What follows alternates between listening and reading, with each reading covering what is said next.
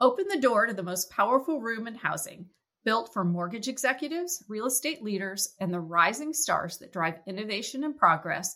The gathering will feature over 45 powerful speakers on stage in Scottsdale, Arizona from April 21st to the 24th.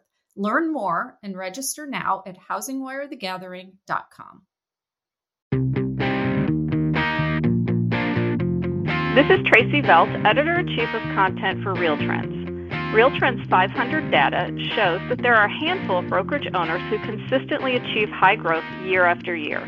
These brokers were selected to be 2020 Real Trends Game Changers. Today we're speaking with Robert Lyszczarz, President and co owner of REMAX Select Group in New Jersey, to find out how they managed almost 347% growth between 2014 and 2018. Welcome, Robert. Welcome. I'm pleased to be here. Yeah, great. So we'll start out with the easy question, and that is tell me a little bit about your brokerage, when and how it got started.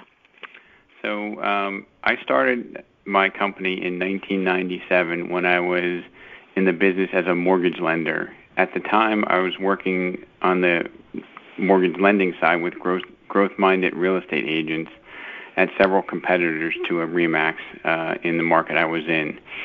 Uh, at the time, it seemed like most of those agents were planning um, their move or their promotion to a local Remax when they hit about $5 million in sales volume or were consistently closing about 18 units a year. Um, at the onset, um, when I purchased the office, I viewed my role more of as a landlord in a shared office environment where I was just striving to provide a healthy environment that would empower top producers to do their business successfully and independently. Uh, it wasn't until the Great Recession that I was forced to reinvent myself. At this time, I had over 20 offices, and I was engaged by the agents of all different productivity levels to help them navigate through um, that unprecedented market.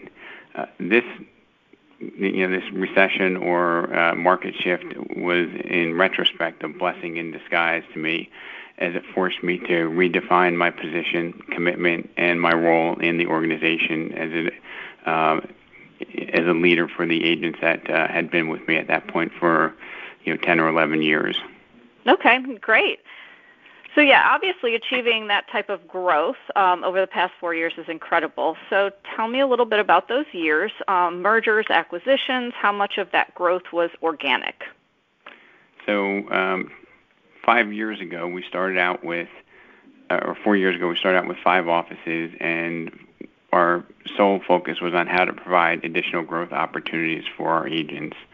Um, all of our initial growth was organic with our existing agents driving the growth by increasing their sales volume and helping us to grow the business by word of mouth. Um, then we made a few key hires, um, and these helped us to take our growth initiatives to a new level. For example, in our flagship office, my key hire uh, and broker of record, Jennifer, Jennifer Colomedisi, was originally tasked to bring on a net gain of 12 agents in her first year. And with the synergy that we had together and the passion for helping others, we were able to grow the office by over 40 in one year, adding tremendous value to the agents. And uh, at this point, we're now the top office in our market and number five in the entire MLS of more than a thousand offices. So over the past two years, we've added uh, five additional offices to our network, with three of them being uh, organic and two of them uh, acquisitions of existing REMAX offices.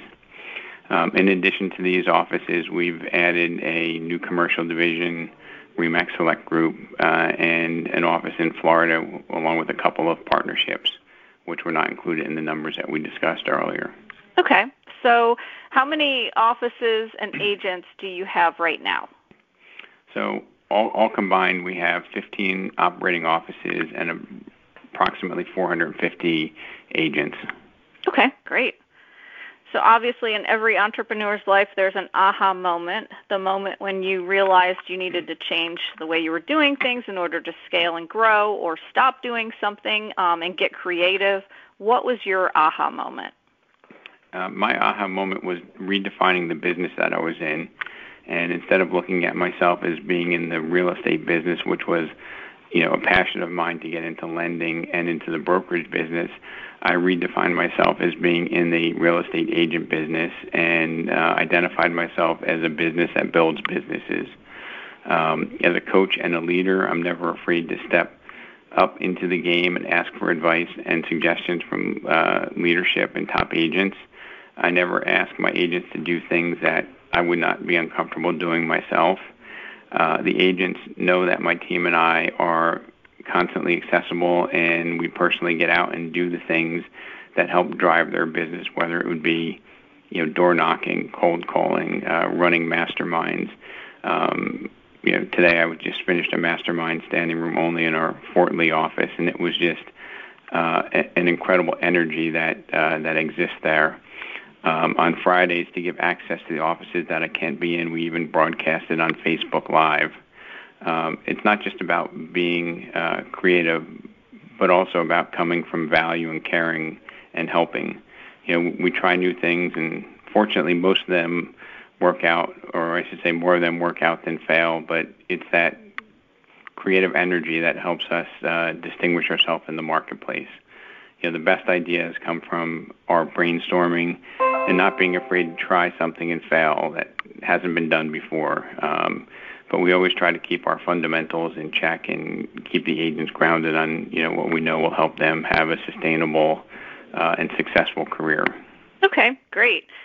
So let's talk specifics about your growth. Um, what did you and your leadership do to create such growth? Um, let's talk a little bit about recruiting, your business practices, and your culture. I know you mentioned it a little bit, but let's go into some more detail about that.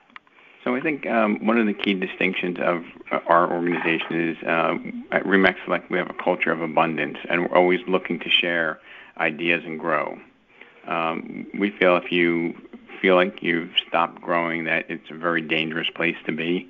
Um, we're an agent-centric company, and we provide opportunities to our agents, uh, much like a successful team would uh, do for its team members and we really try to balance, you know, providing opportunities um, with avoiding an entitlement mindset, which I feel is, you know, dangerous to uh, an organization's culture. Um, our culture embraces abundance, growth mindset. You know, we're always looking to add or build learning-based agents. We're always trying to add value, uh, hold agents accountable, and you know, all in an effort to better serve our clients and the community at the highest level. Um, our leadership team, from myself to Jennifer and all the managers, you know, we're committed to helping each each of our agents build their own business within our business. To accomplish this, we look we look to model the value proposition of mega teams in the in the um, local and national marketplace, and emulate the value they provide. In conjunction with the brand awareness that our organization has, leads, training, accountability, um, all of this to ensure consistent production. You know, regardless of the external market force, eh, regardless of the external forces of or market conditions, we believe that our agents are positioned to grow their business in any market. It's my belief that when the market shifts or changes adversely, we'll, we will be the place for agents to go as agents look to maintain or grow their income they will be forced to abandon the status quo and make these changes.